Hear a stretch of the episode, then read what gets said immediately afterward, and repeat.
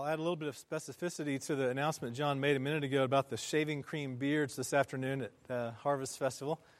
Um, this is Alex's idea, so this is what we get for bringing in a, a new youth pastor who did this sort of thing with his youth group back in Florida, and so we figured it just applies to all of us here on this day in particular, on, on uh, Reformation Sunday or the Reformation month.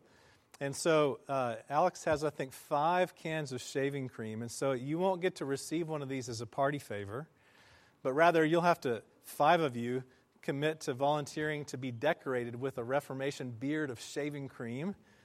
And uh, the, uh, the winning team gets a prize. And I would imagine that if John Calvin knew that he could get a uh, White Rock Coffee gift card for growing his beard out, he would have done it even better. So that could be you today. And uh, it's not just for men, ladies, if you, you know, it's up to you.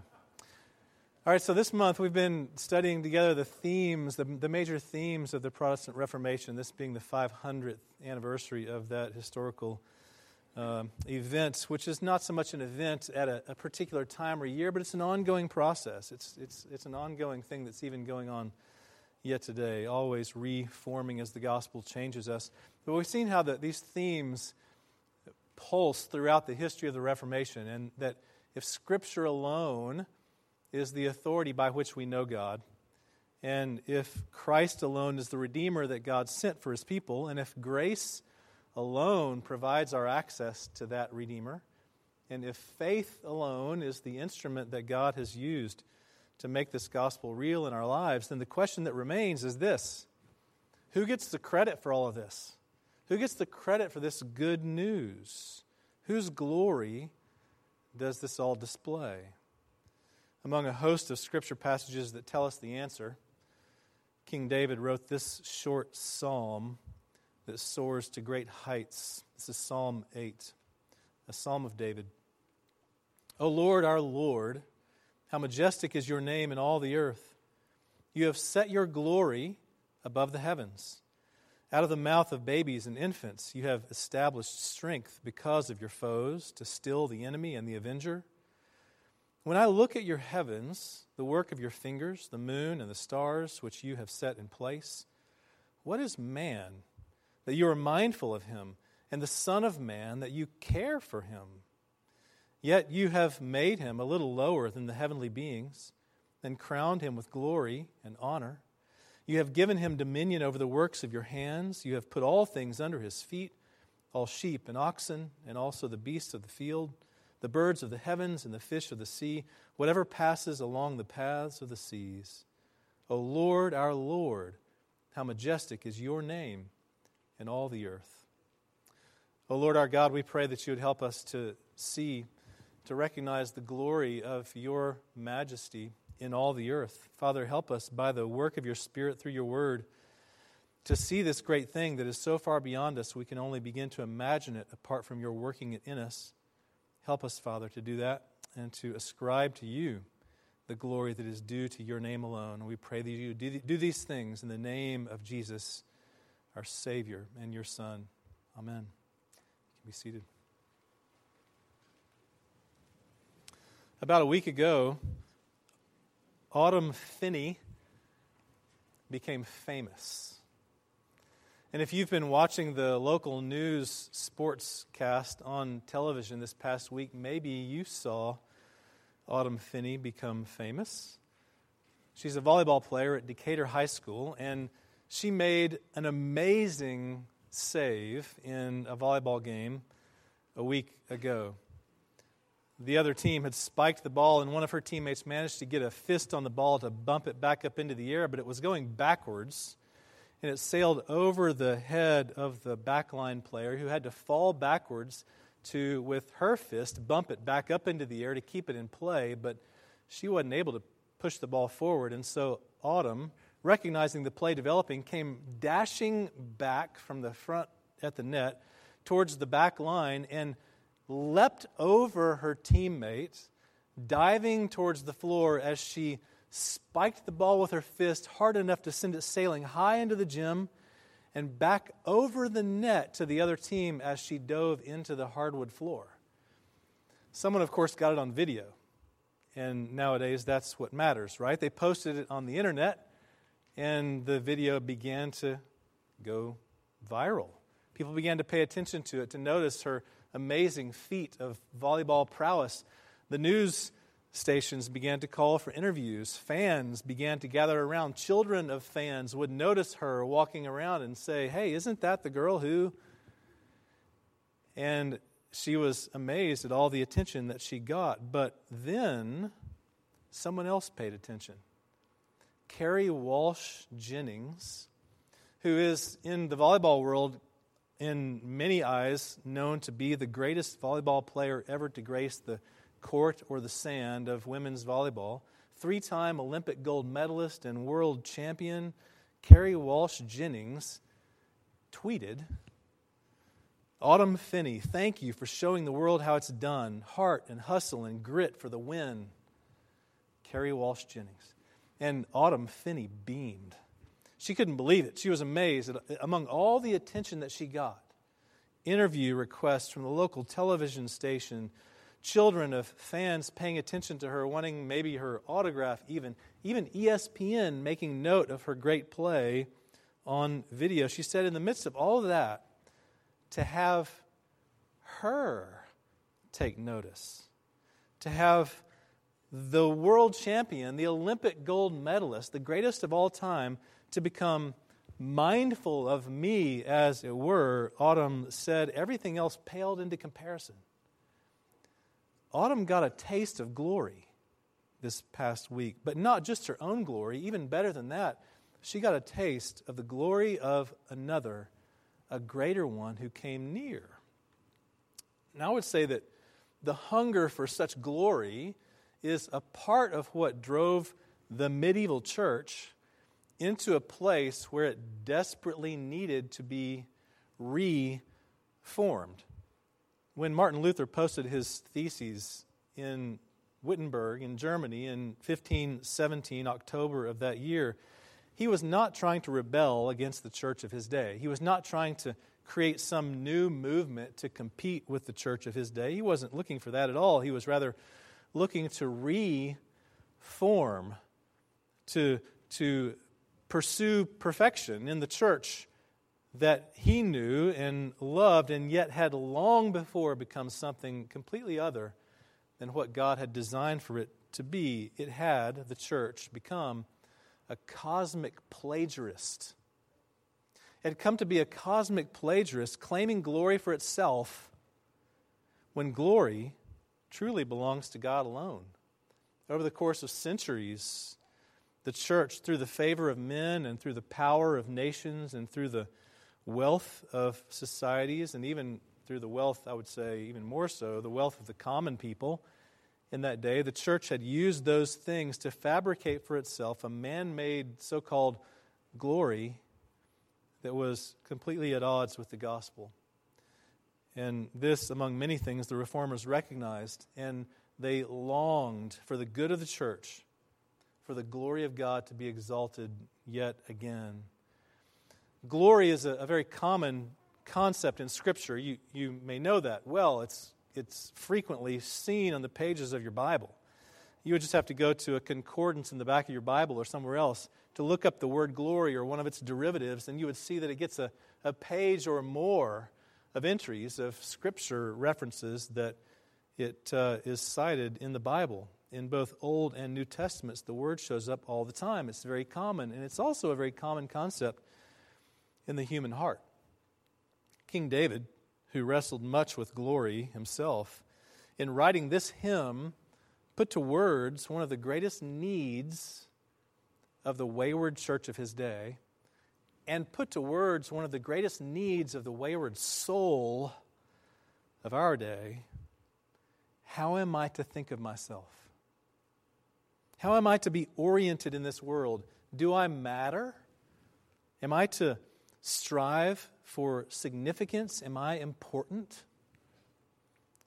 And in doing so, David put to words a key Reformation truth, which is this the glory of God alone lends substance and significance to this world and all that's in it. And you see that truth when you see the weight of God. The weight of God. O Lord, our Lord, David writes, how majestic is your name in all the earth. You have set your glory above the heavens. John Piper, uh, you may know, is a well known preacher in our day, in our country, and John Piper is fond of preaching the glory of God, as any pastor should be, and, and Piper puts something of a definition to it. This is Piper's definition of God's glory. He says, It is the outward radiance of the intrinsic beauty and greatness of God's manifold perfections. That's a lot of words, isn't it? The outward radiance of the intrinsic beauty and greatness of God's manifold perfections. It's a great shot at a definition of a truly great idea, but it just shows you how words fail to grasp the concept, don't they? I mean, it's, it's ironic to imagine that a person, even a John Piper, theologian, could try to put some words to communicate the idea of the glory of God that is so far beyond what we possibly could ever really put to words. And so, King David, he stepped outside on a clear, starry night. We don't really know what the circumstances are of David's writing this psalm, but you can imagine it. Perhaps he was a shepherd in the field. Maybe it came early on in his ministry as it began to develop before he was even king. He was a shepherd out in the field, and he spent many nights out in the Judean desert countryside with his flocks, seeing the, the sky above his head at night clear of smog or any light pollution that might be there that we know and that obscures our view. He had no obscuring of his view, and so he could see clearly as a shepherd in the field what was there. Or maybe as a king, maybe it was as king himself that he stepped outside to get away from the stress of his work of that day and at night out onto the pavilion of the palace and he gazed upon the stars, and his mind began to wander upon all of God's creation, as far as David himself at his time, with the technology and the understanding that was available to him, could, could conceive of it. And he only had to look up into the sky to see the miraculous creation that he could only imagine with what he could see. But we know so much more, don't we? We know so much more than David knew at the time. I mean, we know that the, the Milky Way, the galaxy in which our solar system resides, which David could presumably see, maybe without that name, but he could see it up in the, in the sky and see the galaxy spreading out before him in the majestic night sky. And he could marvel at it, but we know that the, the, the Milky Way is just one galaxy, and astronomers in our day estimate that the Milky Way contains more than 100 billion stars.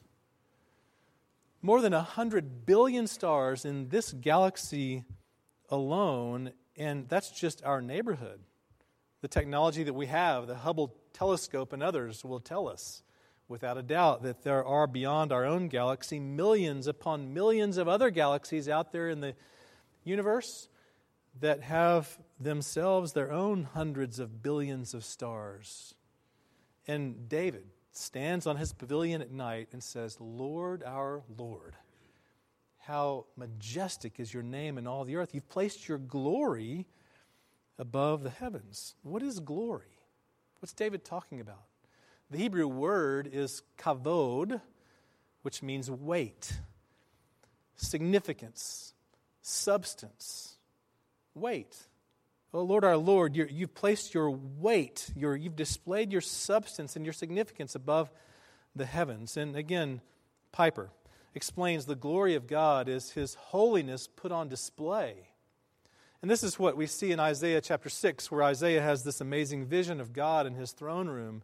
And he sees the angels and he hears what they're proclaiming Holy, holy, holy is the Lord God Almighty. The whole earth is full of his glory. It's his holiness put on display as the Holy One. He has a weight that no one else can rival.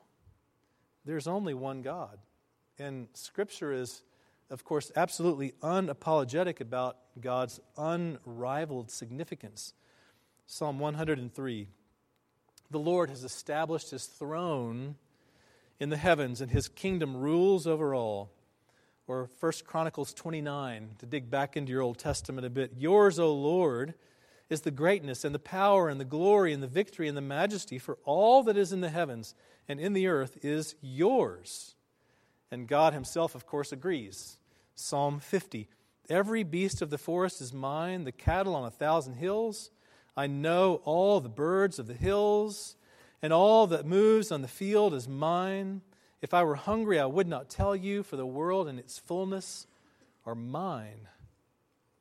And of course, the Apostle Paul, reflecting on these truths to the people of Athens as he preached the gospel there in Acts 17, explains God is not served by human hands, as though he needed anything, since he himself gives to all mankind life and breath and everything.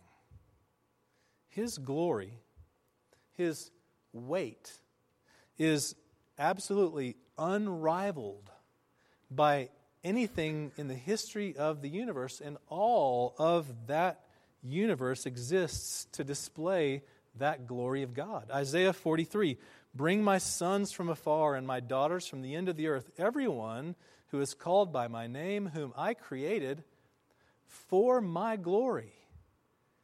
Now, that would sound to our naturally somewhat skeptical hearts to be selfish. Wouldn't it? That, that God created all these things, including the people that He calls to Himself, to be for the purpose of His own glory. It sounds selfish. I mean, what kind of a God would be so self obsessed as to promote His own significance? Well, this kind. The one God who knows that the moon will never be seen if the sun doesn't shine on it first. To know your orientation in this world, you have to see the weight of God. But it's that very weight of God that fulfills the desire of man. What do we desire? What do we most desire down deep in the, in the depth of our souls, of your hearts and minds? What do you, what do you really desire? Like glory, Scripture speaks much of desire. It's an important gospel element, it's an important biblical truth to wrestle with a bit. And some desire that the Bible speaks of honors God, and some of it does not. But desire itself is a part of our creation. It's a, a an, an implicit and necessary part of our being image bearers of God Himself to have desire. We desire. Ultimately, what? What do we desire? We desire to matter. We desire to have significance. We desire to have weight. We desire to have glory. I mean, think about the different ways that this occurs. It shows up in your life every day. Right now, it's homecoming season, right? In, in uh, different communities and schools, it's homecoming season. And so, our kids' school had a homecoming dance just last night. And so, if you think about it this way, when a, a, teenager thinks about who they're going to invite to the homecoming dance or who they might attend with, who their date might be, that in, inevitably this thinking begins to occur in the mind of, of a boy. If only she would agree to be my date.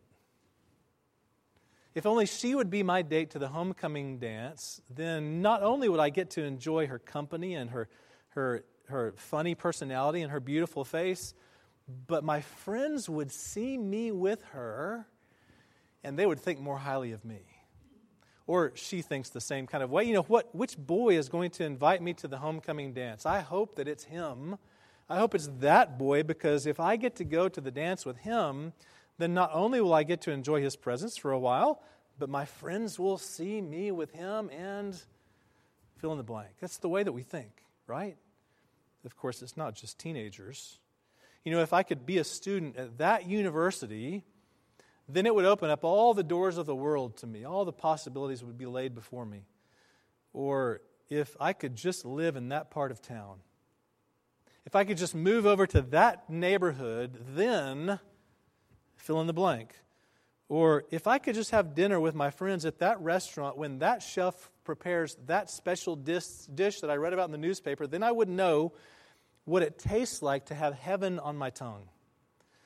Or if I could just take that vacation at that time of year in that place, then my bucket list would be complete. I mean, on it goes, right? That you could, you could run down a whole list of opportunities for you to pursue glory. And all of those things are happy things.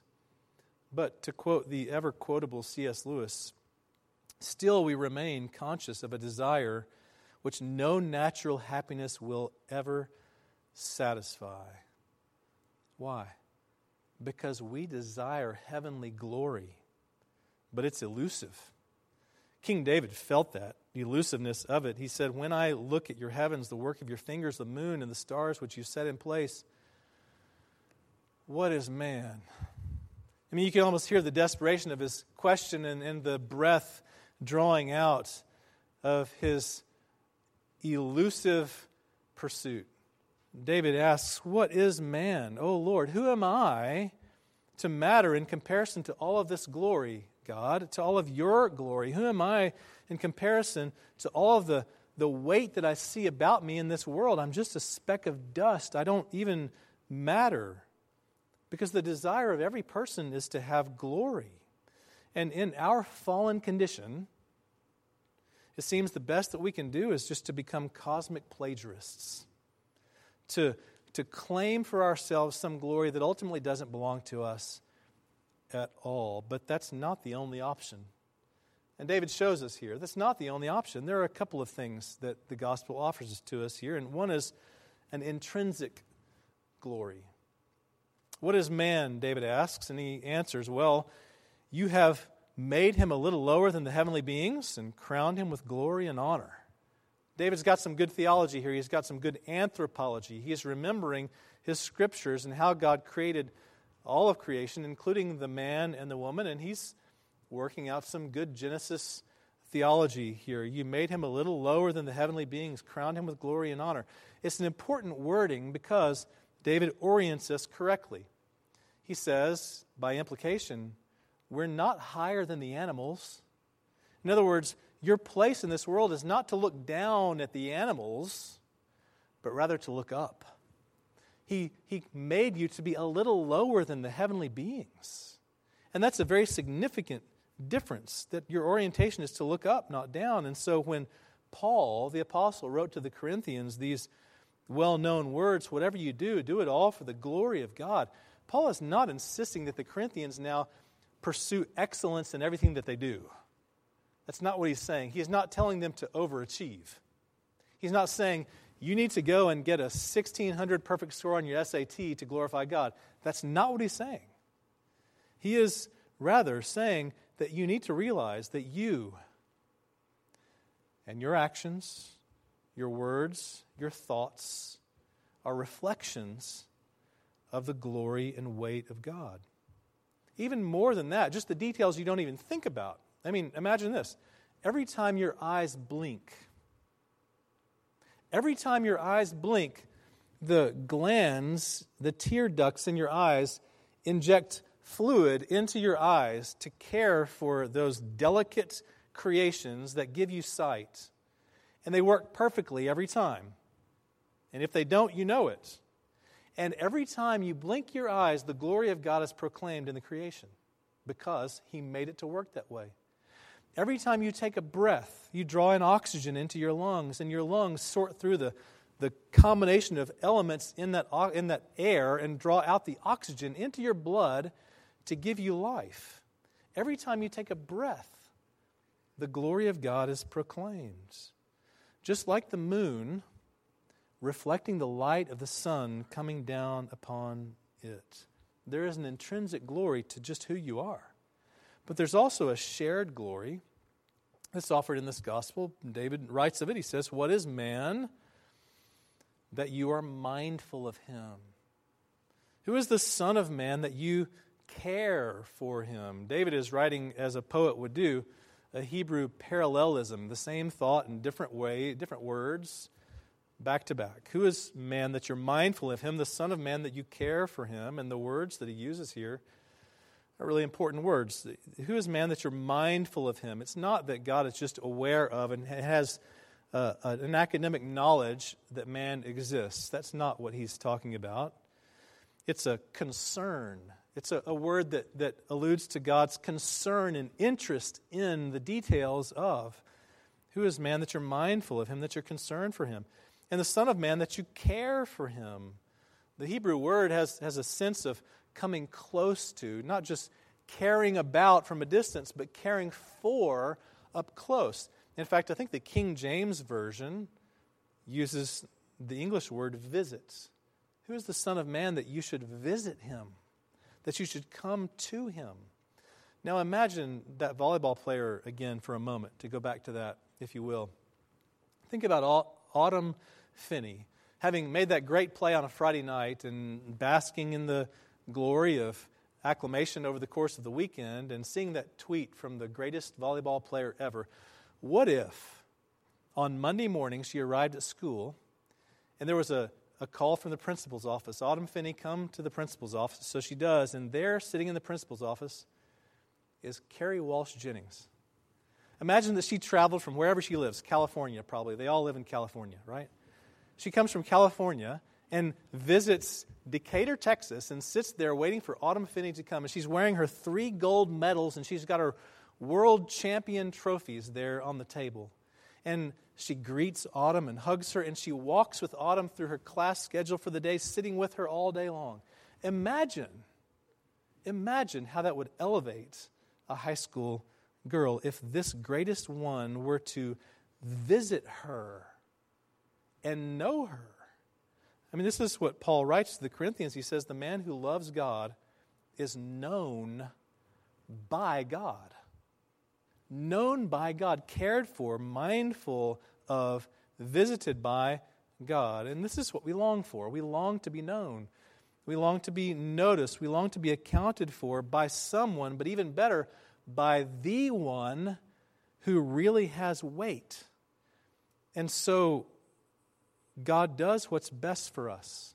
What's that? He seeks glory for his own name. Psalm 115 Not to us, O Lord, not to us, but to your name give glory for the sake of your steadfast love and faithfulness. Do you hear that? The, the second part explains the first. Not to us, O Lord, but to your name give glory for the sake of your steadfast love and faithfulness. In other words, what's good for us, the love and faithfulness of God, glorifies God. And what glorifies God is good for us. Only in the glory of God is the deepest desire of your soul satisfied. Only in that place, only in that glory. The God of all creation is mindful of you. His glory has come close to you, and you know that it's true because Christ has condescended to you. One of the great ironies of the gospel, of course, is that one who is truly weighty, one who's truly substantial, truly glorious, is not afraid of humility. I mean, we know this in our daily lives, right? You recognize that with, with truly great people, they're not afraid of humility because they have nothing to lose right? And this is one of the great ironies of the gospel.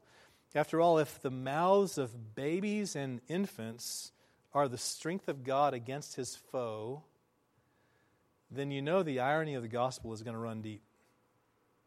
And that irony ran deep, of course, in the Protestant Reformation in lots of different ways.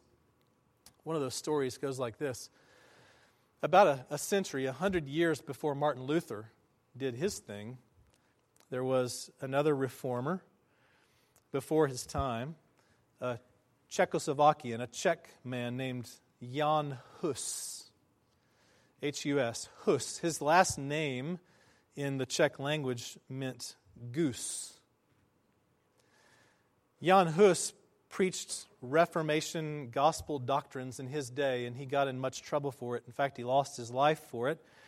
And the bishop who confronted him and declared him to be a heretic and sentenced him to death in mocking Hus about his coming death, Hus replied to the bishop, You may cook this goose, but a swan will arise whom you will never silence.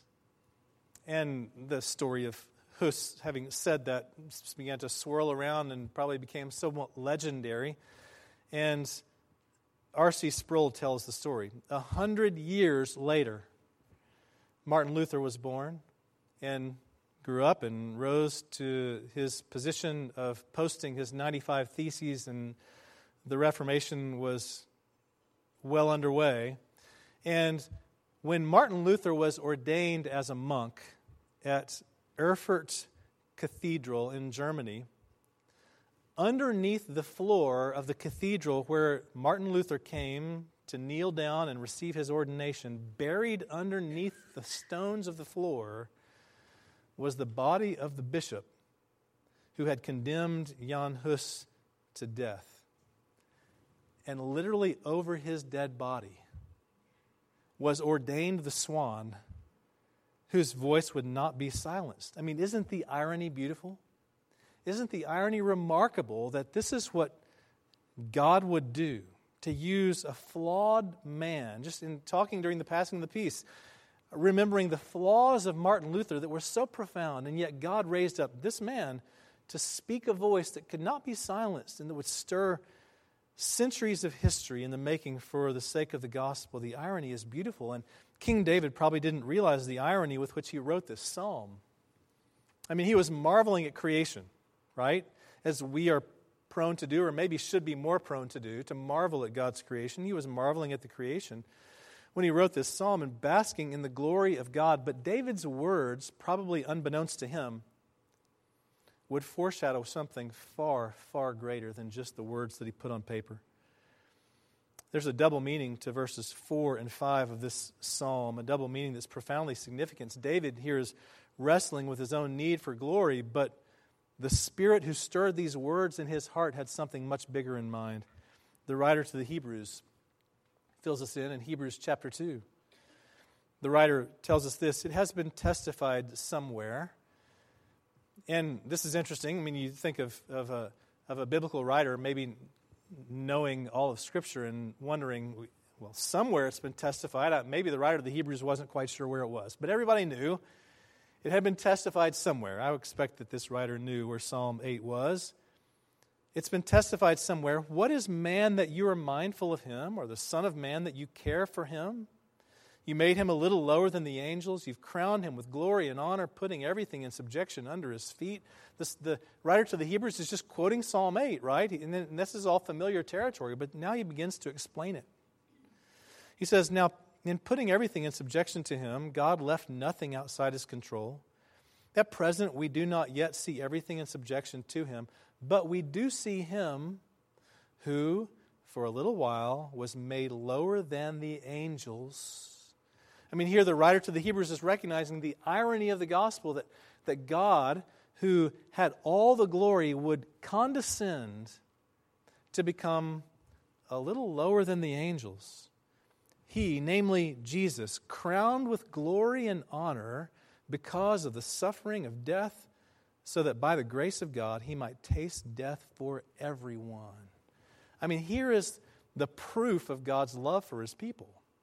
Is it not? And the writer to the Hebrews doesn't want for us to miss it that the one who created the stars and the heavens set his glory above the heavens and yet was made to be like we are for a time, a little lower than the angels, in order to taste death for us, so that he might rise again and to be crowned with glory and honor.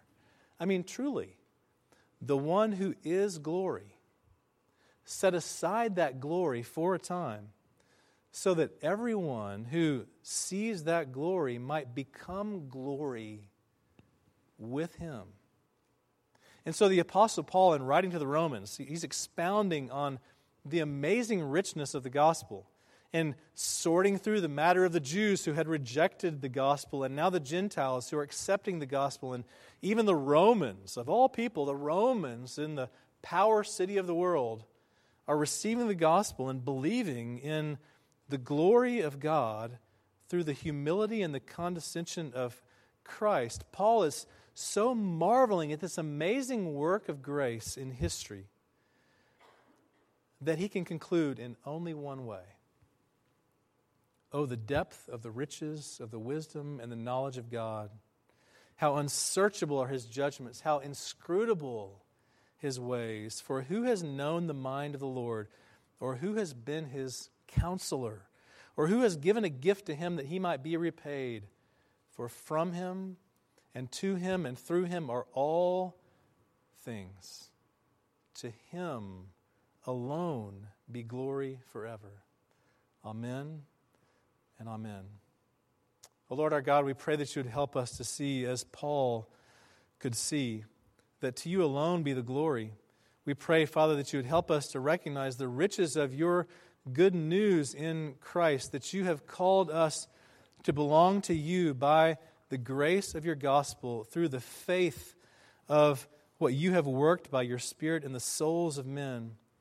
And Father, we pray that you would cause us to glorify you, to ascribe all glory to your name, and to revel in the rest that you give to us in Jesus because of your glory. For it's in his name that we pray. Amen.